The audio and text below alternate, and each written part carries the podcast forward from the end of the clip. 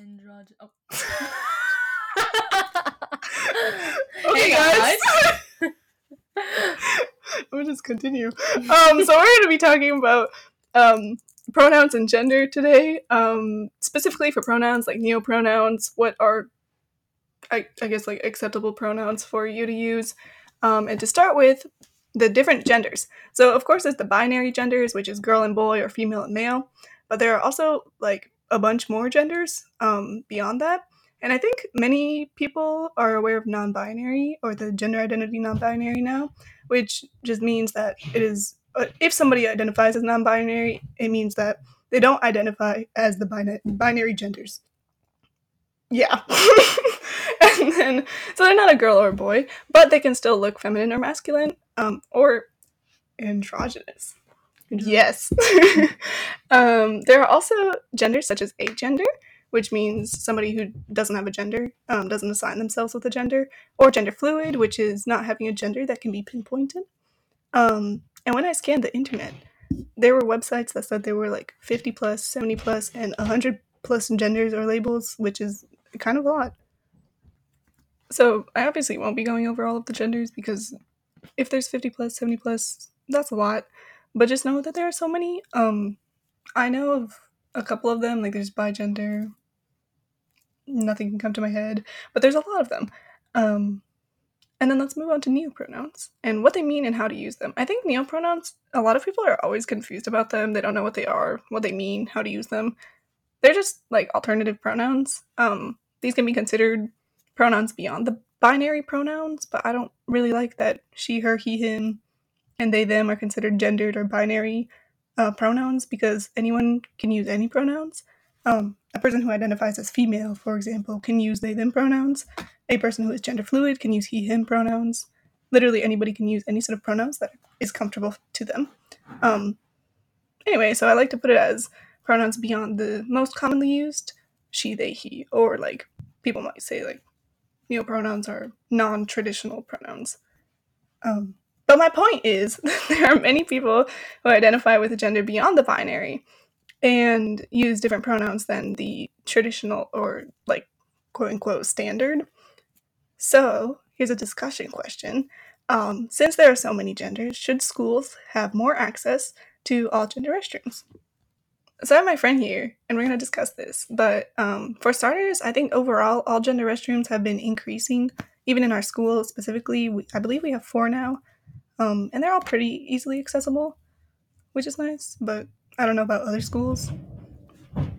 Um, yeah. So I think that it depends on the school because I'd say our school is relatively small. Like we have three Yeah. wings, and um, so I think four bathrooms is enough. One in every wing, and then one next to the bathroom. But if it's like a big school like Skyline, Celine, stuff like that, I'd say um have as many where like it's like easily accessible to all the students. Like they don't have to wait in line and stuff. So yeah, I'd say Mhm. increase more.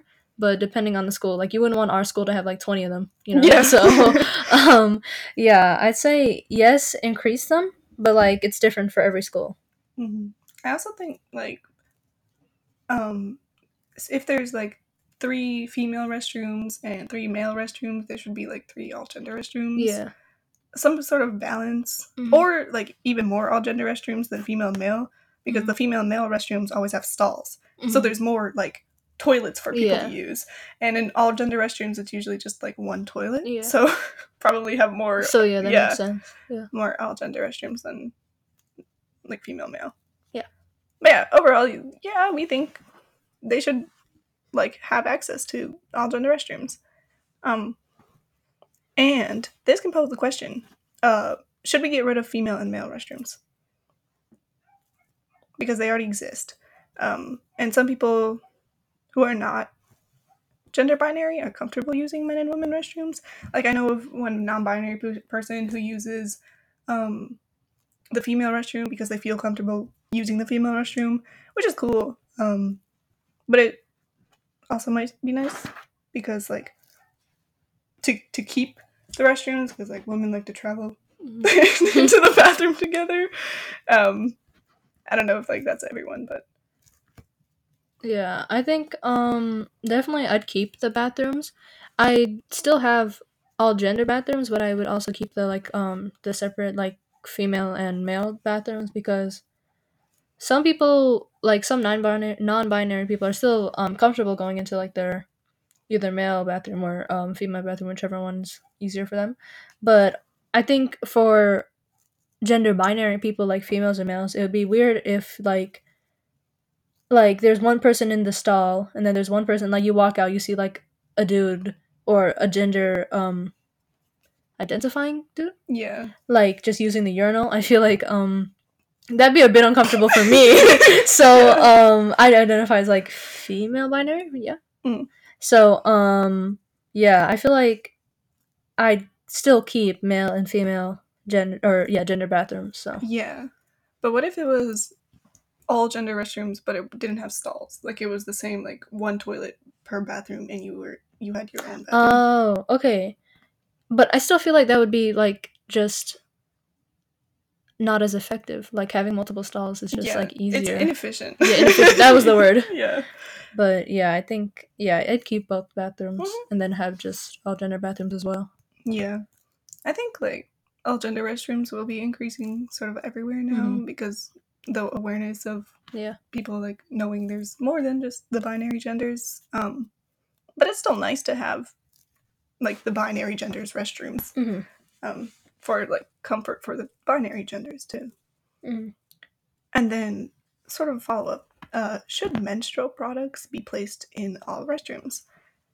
Um, there's a chance that they shouldn't be placed in restrooms at all because people can like steal, but it's also better for like in well, I think in public places it's easier for people to steal Mhm. uh, the menstrual products and just like take them all for themselves because they can't afford them.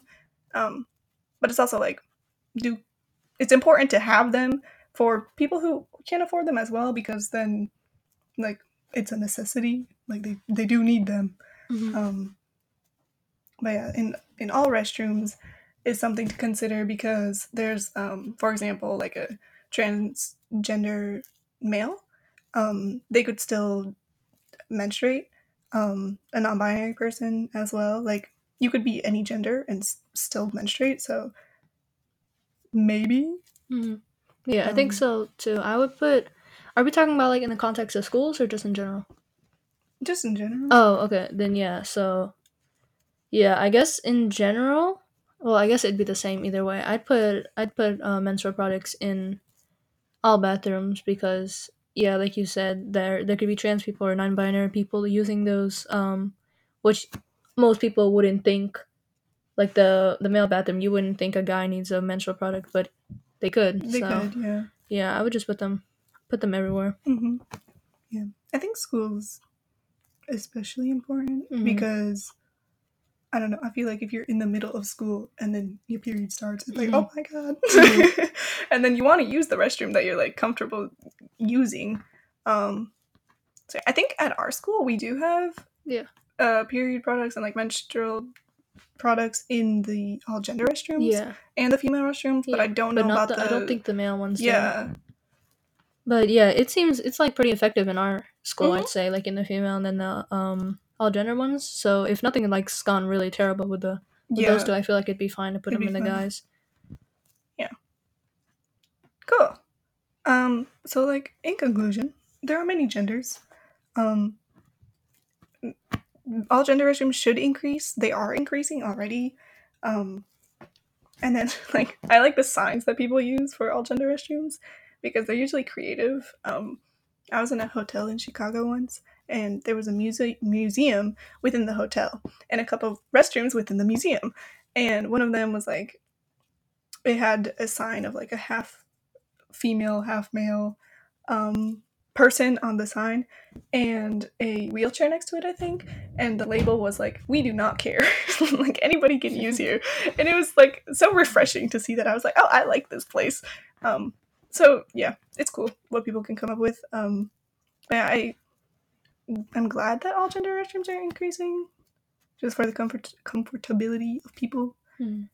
and maybe add menstrual products to all restrooms. Yeah, that's it. Thanks, guys.